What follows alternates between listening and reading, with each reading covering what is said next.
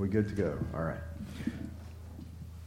Last year, when Lisa and I were thinking through our, what we call at least our, our philosophy of discipleship, we began to realize uh, a way that we wanted to share with you. Our goal is that each of you would become fully committed followers of Jesus Christ, that you would reach a level of maturity in Christ that you're more and more conformed to his image. And as we were thinking through, how do we help our people become more and more committed followers of Jesus, we, we saw a concept called the three bucket concept.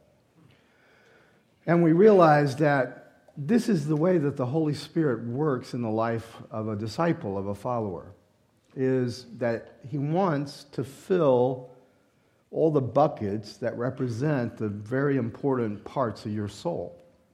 For example, the the first bucket is, is basically your personal vitality, whether it's your spiritual fullness or your, your health or your well being or whatever it might be, but it's your, your personal vitality. And if this bucket isn't filled, then all the other buckets are going to be affected by that. Because the second bucket is your connections to other people. Whether they're going to be healthy connections or unhealthy ones will depend on how full and satisfied and overflowing, even, you are in the vitality bucket. And then the, the last of the buckets is uh, making connections with other people, coming out of your own personal vitality. You are here for a purpose. You are here to, con- to contribute to uh, the kingdom of God here on earth. That you have a destiny, you have a, uh, a plan that God has for you in order to fulfill the purposes of your life. And so what we, what we said is, I mean, obviously information is important, knowledge is important, but if there isn't fullness, then there isn't really, there isn't this sense of fulfillment. There isn't this sense of satisfaction. And so we realized that what we wanted to do in this first month of the year is one, I want to say that I think God is speaking over you. And He's saying to you, 2018 is to be a year of fullness. Now, you, you can say, okay, well, Pastor, you're saying that. Or you can say, I want to I want to believe God for that. I want to believe that God wants to personally fill me. He would not have put in Ephesians 5:18, "Be filled with the Holy Spirit," if he didn't want you full. In Jesus's in Jesus's greatest sermon, he said over and over again, when he said, Blessed are, he's really saying, Happy, full are those who, and he's poor in spirit, the pure in heart, uh, and so on and so forth. There is a desire, there's a default setting in God that he wants you full. When David wrote of his experiences with God, he says, My cup overflows. then he also says at the end of Psalm 23, Surely goodness and mercy follow me all the days of my life. So, in some ways, and you may say, Wow, I wish I hadn't come this morning because I'm going to say to you, if you're not full, it's your fault. Because you got a bucket and he's got fullness. So, what I want to talk about today is I want to talk about the integrity of your bucket. Because if the bucket doesn't have integrity, then it can't contain all the fullness that God has for you. I mean, every, there are times when I think about the integrity of certain things. Like when I was flying to Nashville, I was thinking, I hope this wasn't the cheapest bid on this plane. You want the screws to have integrity. You want the wings to have integrity. You want the engine to have integrity. There are certain things in life that you cannot get by on if it does not have integrity. And when it is your soul, it has, there has to be an integrity to the bucket. Because God has more than you can contain. We're going to read together. Are you tracking with me a little bit? Okay, three of you. I guess I'll keep going. Uh, we're going to read this passage from the Apostle Paul where he talks about integrity, a life of integrity. And I've asked Danny if he'd help. I only have so much voice. As you can tell, I have a bit of a cold. I'm not used to this cold weather, I guess. But uh, I'd like you to read with him. It's right there in your bulletin. It's a passage on living a life of integrity. All right, if you read together with me from Ephesians 4.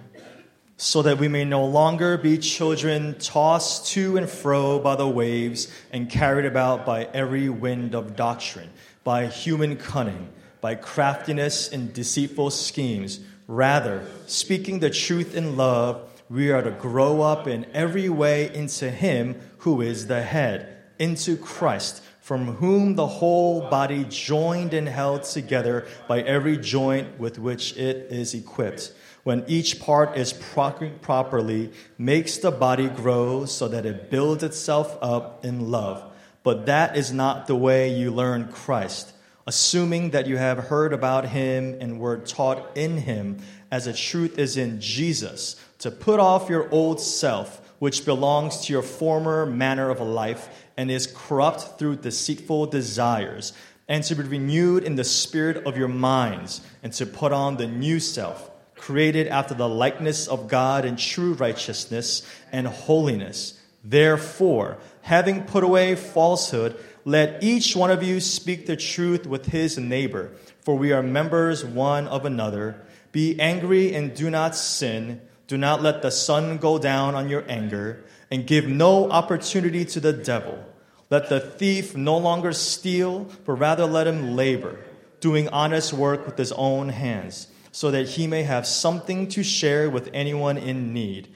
Let no corrupting talk come out of your mouths but only such as is good for building up as fits the occasion, that it may give grace to those who hear. And do not grieve the Holy Spirit of God, by whom you are sealed for the day of redemption.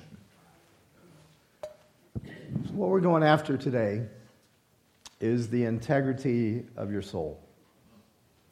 See, in a sense, your soul is a container. If that container does not have integrity, it cannot contain all that God has for you. Now, this is a simple, it's a simple thing in, in this regard. Wherever you're undeveloped, or wherever you're immature, or whether where you have uh, relied on something that's corrupt or something that's not, not true or false, that is as high as the vitality of the Spirit can go in your life. Because what happens is it goes to that place of brokenness or that crack and it seeps out. Let me give you two examples from everyday life. Lisa likes to do crock pot, crock pot cooking. So she made me an amazing uh, crock pot of red beans and rice. I'm a Cajun and I like red beans and rice with sausage.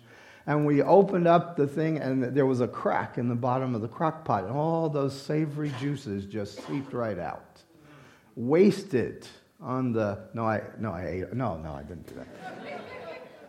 Now, the other, the other illustration of this, and the thing that I always think of, is I, I don't know about you, but even though I have heart problems, I still, every now and then, I just have to go to McDonald's. I mean, I have to have french fries. There's just something, and when I have french fries, McDonald's has the best Coca Cola in the land, and I have to have the Coca Cola with the french fries. But then I feel guilty and I don't drink the whole Coke.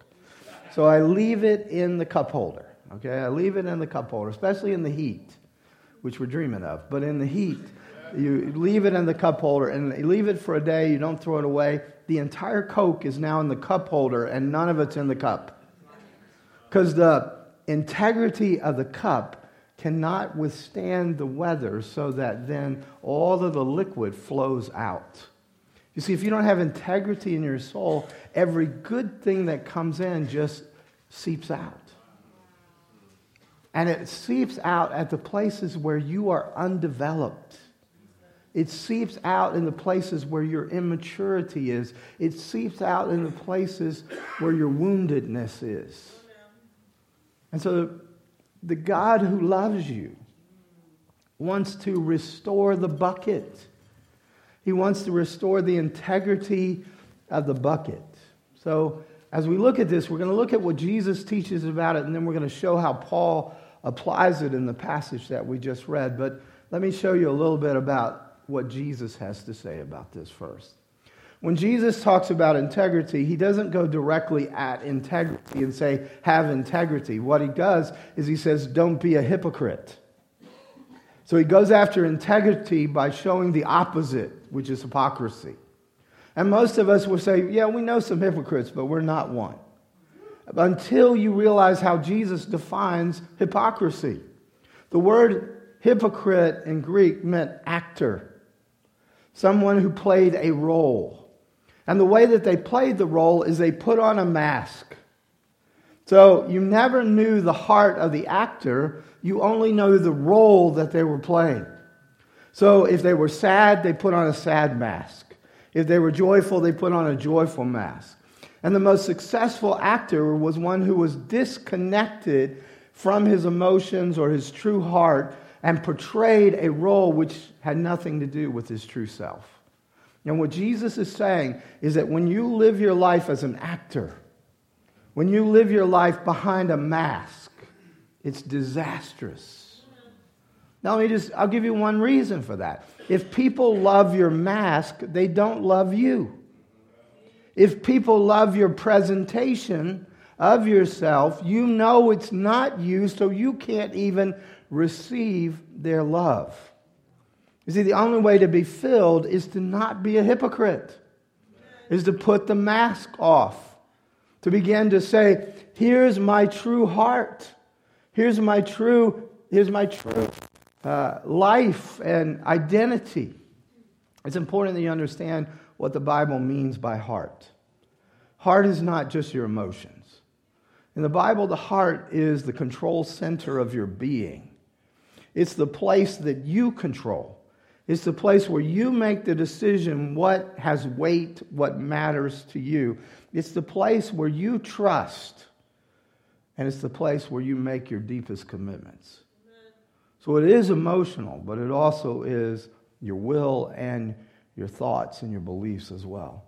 And so what God is going after is not the mask that you wear, but the heart that you live in. And here's why this is the safest thing on earth. He knew, he knew your heart when he went to the cross. He knows your heart when he met you in your life. I love this saying. He knows you all the way to the bottom, but he loves you all the way to the top. This is why, you see, this is why you can begin to have true integrity. Why, why do I go to Jesus before I go to Paul? Because no one else but Jesus has lived a life of integrity. Jesus lived in the truth. He not only lived in the truth, he is the truth. I mean, you can't, you either are a crazy man, a liar, or you are what you say you are when you say, I am the truth. That's integrity. That is either utter integrity or utter craziness. And I believe because he rose from the dead, it proves that he's utterly a person of integrity. So I'm asking the question, and no, it's not an easy question, but do you really, do you want a bucket that can be filled? Yes. Then you have to quit play acting. You have to quit presenting. You have to take off the mask. And you have to feel safe enough with the God who loves you to take that mask off. So why is this so important? Well, because all of us have a default setting about our, about our heart. And what we do is we, we learn from an early age that we can divert attention from ourselves and we can manage our own image. And a lot of what goes on in our life is image management. And here's some ways that we do this. One of the ways is that we develop a critical or a judgmental spirit so that we hide ourselves by focusing on how bad everybody else is. Now, I have seen this in so many different ways here, even in this lovely church that we have, uh, with people in some really interesting ways that they divert attention. But one of my favorite ones that made me laugh was a guy that I, I was doing counseling with him and his wife for about three years. He was constantly late 45 minutes, an hour, an hour and a half. And I, I just really said to him, Look, I want to help you, but you are disrespecting my time, and, and I'm waiting here for you. And I said, If, if this is going to continue, then you're going to have to start showing up on time. He said, I promise, I'll do it. I'll never, I'll never be late again. So the very next time he's late 45 minutes. And he comes in and he starts yelling. Well, you wouldn't want me to have to pay New York prices for gas, would you? And I was out of gas and I had to go to New Jersey or I would have had to pay these exorbitant prices. It's just immoral what they charge for gas here in New York. I'm sitting there going, that is really funny. So instead of saying, I'm late again, now it's our fault he's late. And it's New York's fault he's late. And it's New Jersey's fault. He's, it's everybody's fault but his. And it's so funny because he thinks he's getting away with it. I said, We can't meet anymore. Because you told me you would be here on time. You're not here on time. You don't respect this time. So we're, we're done. Well, he left the church. Because I put a boundary and said, because he, what he wanted to do was divert from his own failure to be a man of integrity by making it about something else. Now, many of us, you see, what we don't realize is that we have fallen into that. We do it as a default.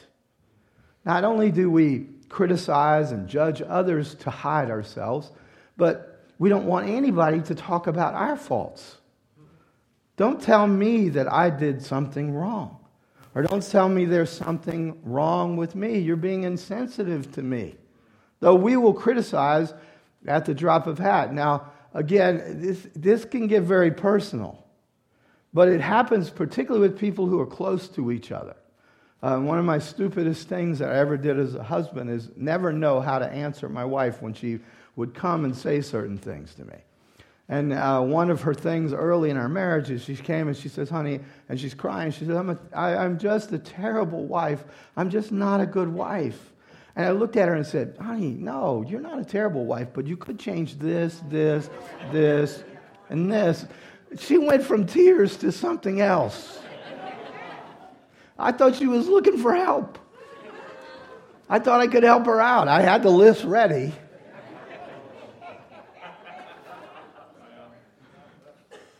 I, lear- I learned never to do that again. You understand? In many ways, we're like, oh, I want you, I want you to comfort me, but please don't tell me what's really wrong with me. Or tell me how I'm failing. I'll say how horrible I am, but don't tell me any specifics of how horrible I am. Well, part of that comes from this, this issue. And again, I, I want you to open up and hear me in this.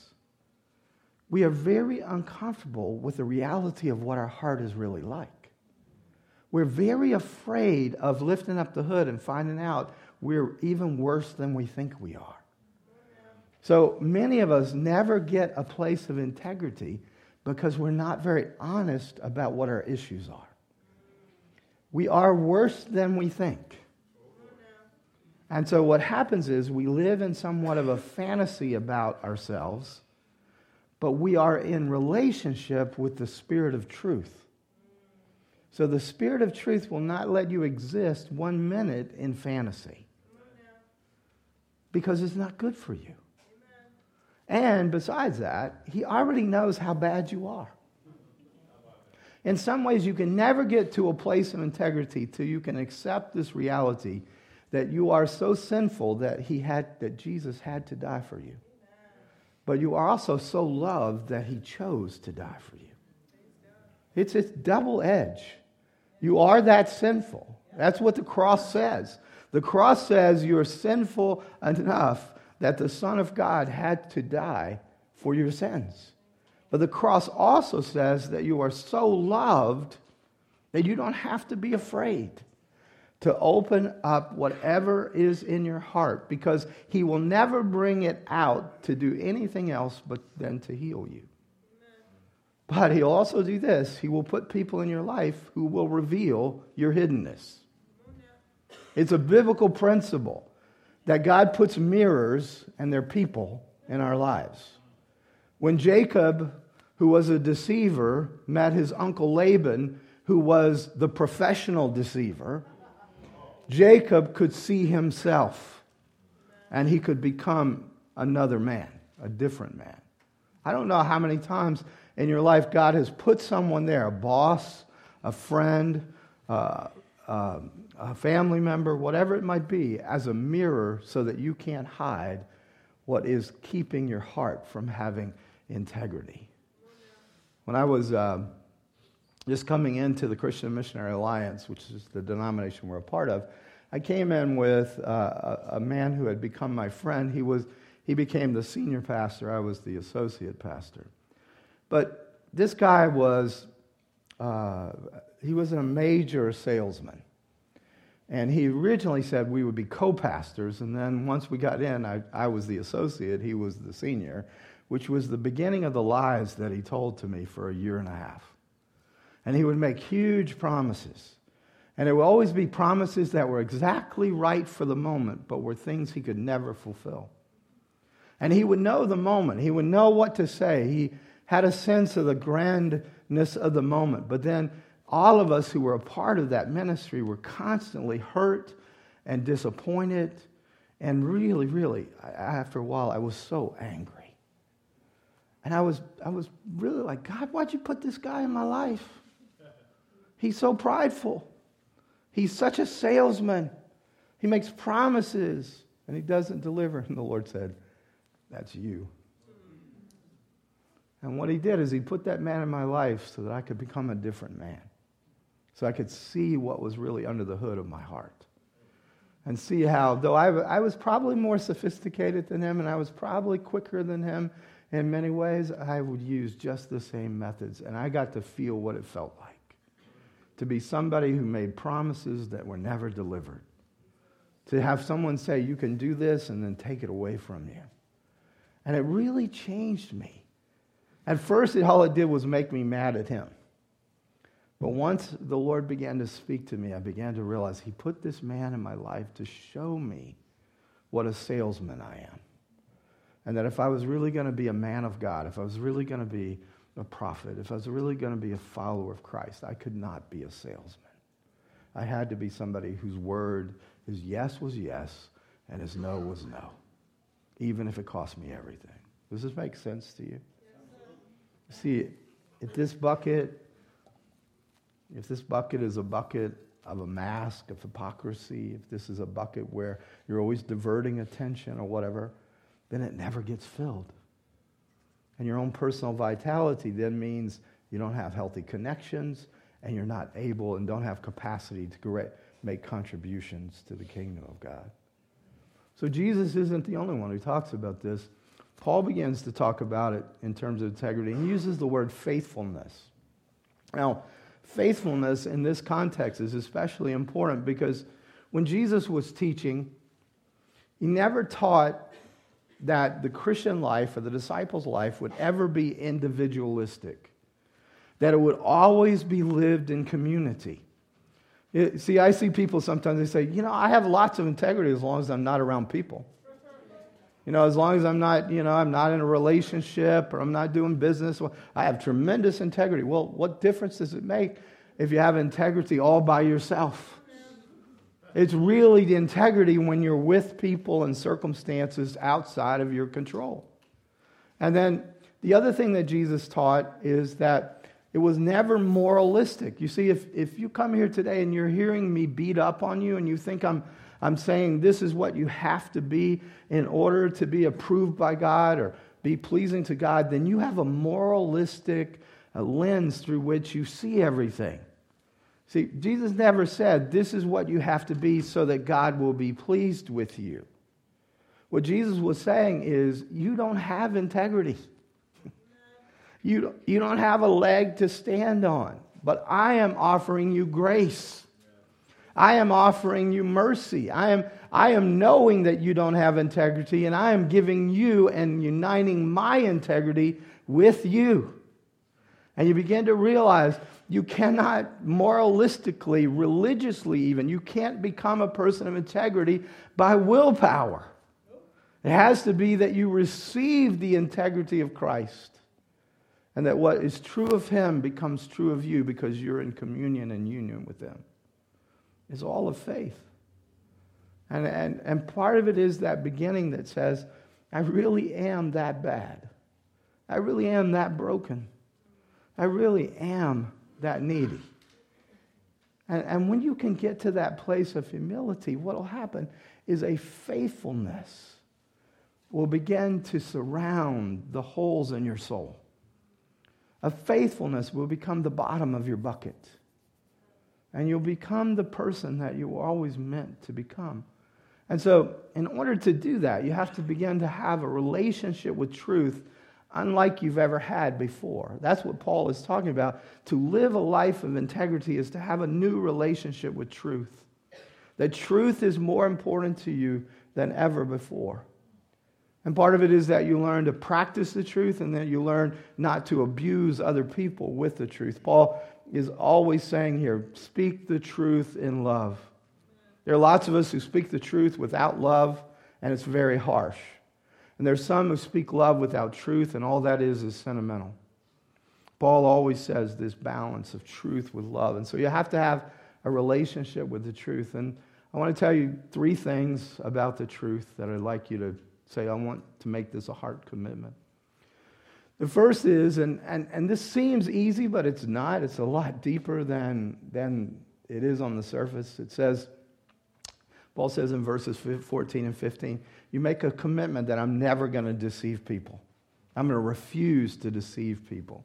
And he says that we speak the truth and we speak it without cunning, we treat, speak it without craftiness, we, we speak it without manipulating people, without trying to get an outcome that is only our outcome. It is amazing how much we use the truth to manipulate. And what Paul says is that when you're using cunning and you're being crafty and deceitful, you may not be outright lying, but you're manipulating the truth. Now, one of the reasons that people do that is because there's a secular definition of lying, and basically, you're, you're only lying if you're conveying inaccurate statements. But that doesn't satisfy the biblical idea of truth. See, the way the Bible teaches, and even philosophy is catching up with this in our day, but the way the Bible portrays truth is that every single word you ever speak is an action. Some people say, well, it's just words. No, those words are your action, they're your deeds. When you speak something, you have spoken it, and it has meaning and it has value. And the Bible says when you speak it, it becomes a promise. So when your yes is spoken, then Jesus says, let your yes be yes. And when your no is spoken, let your no be no. Because you're not judged on the nuances of that. You're, you, rather, the integrity of it is is this a yes or a maybe or a no, or is it a yes? And if it's a no, is it a no or is it a maybe or is it a yes? You can't you cannot measure someone's faithfulness who has a bunch of maybes. Or who says my words don't really matter or they don't have any meaning. You can't hold me to my words. The Bible says really lying is when you use an untruthful word to deliberately hide reality from your listener. So, you know, in a way, the word, what you've said doesn't seem like an outright lie, but you've hidden. You've hidden your own heart. You've hidden your motives. You've hidden, you've hidden what you're planning to do. You're, you're trying to manipulate to an outcome. And the Bible says you're deceiving when you do that, and it's wrong, and it will not fill the cup, it will empty the cup. Well, what are some of the issues? Well, one of the lists that I watched or listened to talked about polite lies. Now, I'm sure none of you do this, but I've certainly done this where I say to someone says, "Can you come and do this?" And you say, "Oh no, I'll be out of town." I'd love to do this, but I'll be out of town. I don't tell them, you know, I'm going to be in Nanuet or, you know, you know, you just you don't want to hurt their feelings. You don't want them to think badly of you, but you don't want to go. So instead of saying no, you say, "Oh, I'd love to go," and you really mean, "I'd love not to go."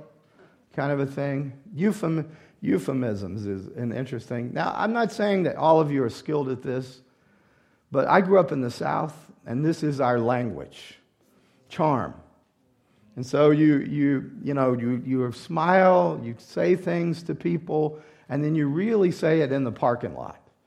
Or you say it on the phone, or whatever it is. But you use all kinds of, you know, They'll say, things, I grew up with things when someone doesn't like, isn't she sweet? Bless her heart. You know, or uh, yeah, she's not very pretty, but she has a nice personality, kind of a thing. You know, and they're, You know, and as you know, you, you, I remember one time someone saying, you, you are certainly not as ugly as you were when you had your braces on, you know, or something like that. You know, just as you say, they're going, just getting beat up left and right, but they think they're saying it in a nice way. You know, it's a difficult, it's a difficult thing when you live in a culture that lies as a default setting. Some exaggeration. I don't know if any of you practice this, but I do. I grew up in a family where, you know, today I have a cold, I have a raspy voice, all of that kind of stuff, but I want you to understand I'm dying up here. I'm dying. You know, I don't have a cold or anything. I'm, I'm dying. Oh, God. Because this is the only way I could get my mother to even, you know, pay any attention. You know, I'd have a cold or she'd go to school. I don't want you at home. Go to school.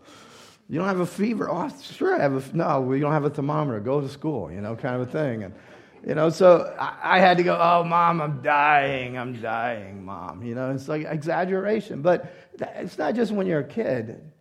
It really comes out exaggeration in marriage. You, Married people don't say to one another, you know, sometimes you do this and it irritates me. You go, you always do this and it's terrible. It's awful. You never do this. And so the argument becomes on the always and the never, not the substance. Because you're not dealing with the truth. Anybody feel convicted? So there's an issue of integrity, right? See, you want fullness but you may not want to pay the price to be full. Because the Bible says integrity is about faithfulness, which is about a relationship with the truth, where you have really, really gone after the hard issues all the way to the, to the bottom. I really believe this, and I know this is, this is hard for me to say to you, but many of you really don't want to be healed. You want to stay in your lies because you're used to them. And because you, you know them and you practice them, but then you also want to complain that you're not happy. You want to complain that you don't have joy. You want to complain that your marriage isn't good or your work isn't good. Let me tell you something. If you have a bad relationship with the truth, then you have a bad relationship with faithfulness. And if you have a bad relationship with faithfulness, you're not experiencing the pleasure of God. It is impossible. It is impossible to live and have a close connection with God without faith. You have to believe that God is and that He's a rewarder of those who diligently seek Him. And that expresses itself in faithfulness. When you have to lie, you're saying, God cannot save me. When you have to deceive and manipulate, you're saying, God cannot lead me. And so you, you excuse a lack of integrity, but then you complain about a lack of fullness. I've never been able to argue anyone into healing. That's why many of us go into some pretty serious tribulation until we come to understand how much we need integrity. I know this isn't fun, but I'm, I'm saying to you if you'll, if you'll follow and open your heart to me and to what the Spirit is saying today, you can have the fullest 2018 that you've ever had. Because He longs to give integrity to your bucket. Well, if I haven't lost you yet, I'll keep going. The second relationship to the truth is that in, in verse 25 that we read, Paul says, You've got to be a person who both makes and who keeps promises. I want you to understand something. You are not an accident. You're not the highest form of evolution. You are an image bearer of the, of the majestic, beautiful, glorious, holy, great God. You, you're, not, you're not just some animal who has higher instincts. You are made in the image of God. Yes, there's marring of that image. Yes, there's places that have been corrupted. But you still, friend, you are God's image bearer, and God makes covenants. He makes promises. And when He makes them, He fulfills them. And He has made you in His image to make promises and to fulfill those promises. So, what is it in our day that we're so afraid of making promises? I think it's because we're, we really value personal freedom over integrity. That we would rather not have our options limited. Think about, I'm old, so I can think 50 years ago. 50 years ago, people didn't just move in together, they married. They married one another. They made commitments. Now, sometimes they married the wrong people. And sometimes they married for the wrong reasons. But they made those commitments. 50 years ago, nobody shopped churches, they joined a church. They said, for good or ill, this is my church. And they made commitments. But everybody today is afraid. Now, I'm not saying those two are equal. I'm just saying there are things that have changed because people are like, I need my personal freedom. I need to be able to do this and do that. Don't limit me. Don't, don't hem me in. I want you to understand what the Bible is saying about commitments, what it's saying about making and keeping promises, is you are most godlike when you do that. Because He is a covenant God. And He's a covenant keeping God. You are, you are most noble as a person when you make a promise and you keep that promise. Let me, one of the philosophers, theologians that's influenced me since I was in college is a man by the name of Lewis, Lewis Smedes. And this quote comes from a book that he wrote called Mere, uh, Mere Morality.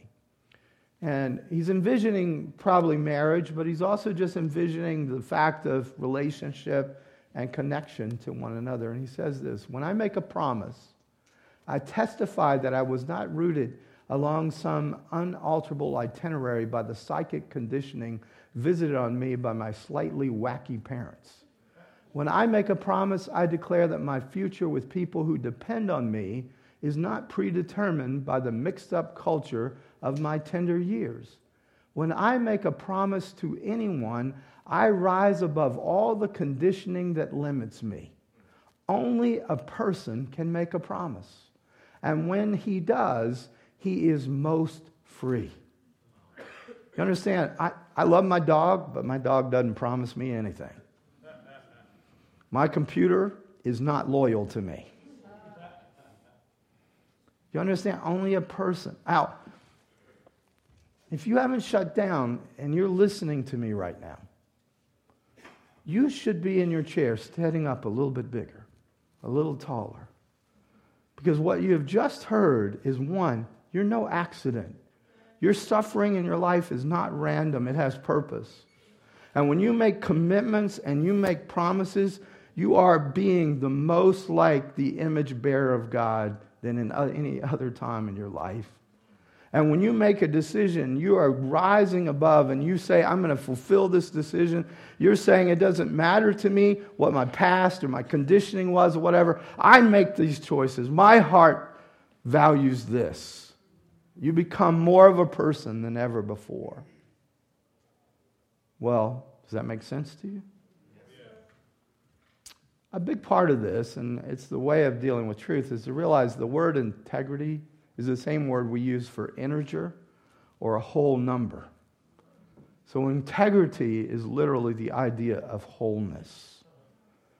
And so the purpose of God in bringing to us here at the first of 2018 is that you might become whole. Now, that, that passage where, where Jesus teaches about being a hypocrite, he says it this way He says, Which of you sees the speck in someone else's eye and wants to take that out, but does not see the beam in your own eye. And the beam, it's so, so powerful because it's hard to translate. some call it beam, plank, uh, other things like that. But the, the literal word is the beam that holds your house together. So, in other words, he says, you can see the speck or the irritant in somebody else's eye, but you're not catching that what you've based your life on is not holding your house up. And so, what he wants to do is become first the beam of the house, the ultimate of your life, the treasure of your life, the ultimate reality of your life. And so, what does Jesus do with that beam that you don't even want to look at? He takes it and he nails his hands to it, and he nails his feet to it. He takes the beam and he dies on it. Nobody else can do that for you. Nobody else seeing that beam would say, I want to take that for you. So, when I'm talking about integrity, I'm not talking about you becoming more moral. I'm not talking about you adding other charities to your list. I'm really talking about you becoming honest and taking off the mask. And to realize that you're safe with the one who knows you all the way to the bottom, but took the beam that held up your life and that limited and did not have integrity and took that beam so that he could die on that beam for you. Can you receive that today? Well, this table is the picture of the beam. This is Jesus taking the bread and he said, This is my body which is broken for you.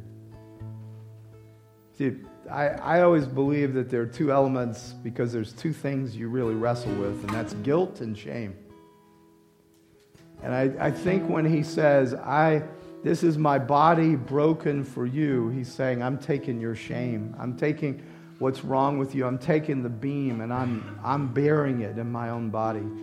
And Hebrews 2 says that, the day, that having received Jesus as your Savior, the day comes when you are presented before the very throne of God, and your big brother Jesus is going to say, I'm not ashamed to call you my brother He took that shame, and he's not ashamed of you.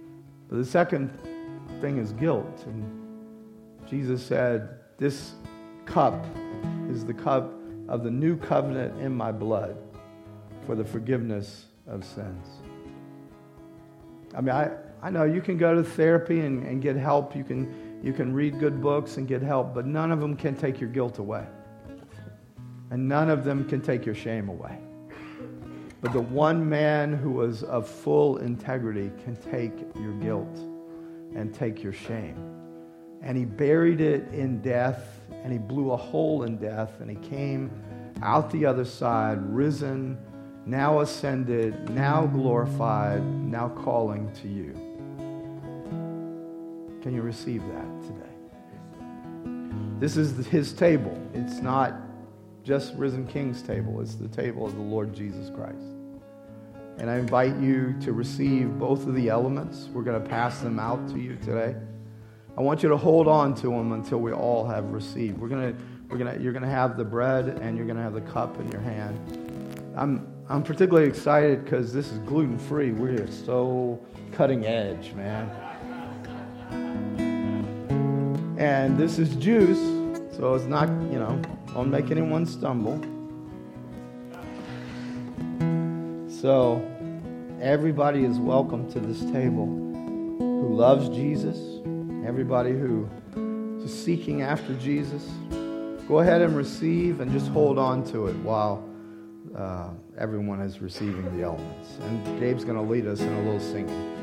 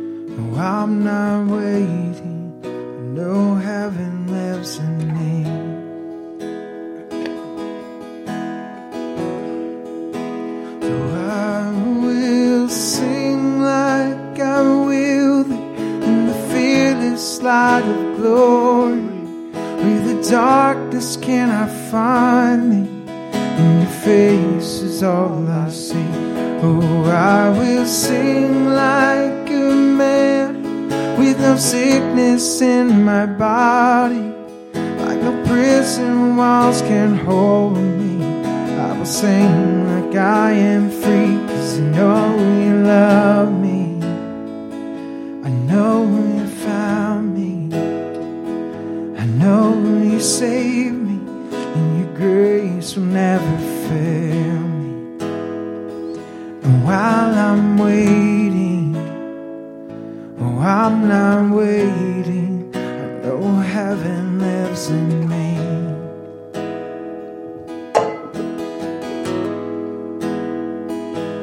Should I suffer long? Well, this is not my home. I know heaven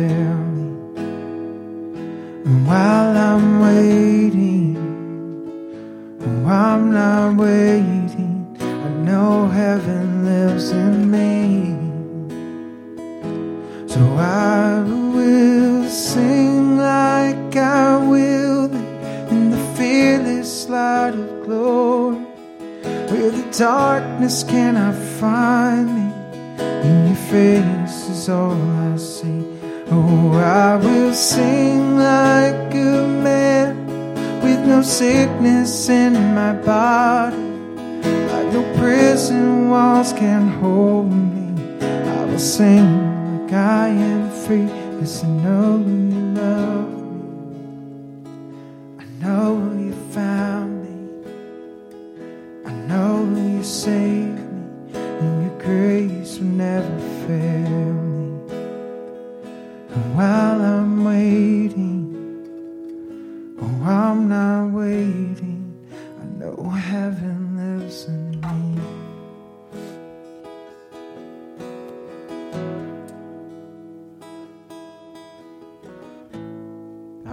Convinced uh, that the sacrifice of Jesus shows how much He wants to fill this bucket for you. He doesn't want you living in a mediocre joy. He doesn't want you living in just a little bit of love or just a little bit of, of, of peace, but that He wants the fullness for you. I, I guess the question is do you want that? Are you willing to be that, that person who begins to really open up the heart and allow Him to look in deep places? Even if it means that it's painful or if it's difficult. On, on the one hand, it takes a great deal of humility to have integrity. On the other hand, it also takes a great deal of confidence to have integrity because you can't just you know live woe is me a sinner you have to begin to also live in this place where you say but i am a child of god i am chosen of god i am called of god i am beloved of god you begin to live in the confidence that both your humility and your confidence makes you a person of integrity makes you a person that can sustain the fullness of the joy and the peace and the love of Christ. Will you stand with me as we close? I want to pray over the elements before you take them. We pray for you as well. Lord, uh, you took our guilt, you took our shame. There's forgiveness, there's restoration, there's a new name, there's a new character, there's a new heart that you're given to us. And you knew that we needed to taste something, that we needed to touch something, we needed to see something. And so you said, This bread, this is my body broken for you. And you said, This cup is the cup of the new covenant. You're a, a God who makes promises, a new covenant in your blood. It, it was costly for you for the forgiveness of our sins. Lord, I, I'm asking as we take this together, there would be transformation in our hearts. That we would not be those same lackadaisical people, that we'd go back to the default setting of image management, mask wearing, but that we would, we would live, as Gabe has been singing, we would live with heaven already in our hearts, singing like we're there, singing even like today, with, like there's no sickness in their body and there's no prison that could hold us. Um, because of who you are in our lives. I see, Lord, you defeating the twin enemies, guilt and shame, but also giving us the twin victory of humility and confidence. We receive that by faith now. In Jesus' name, amen. Eat together and drink.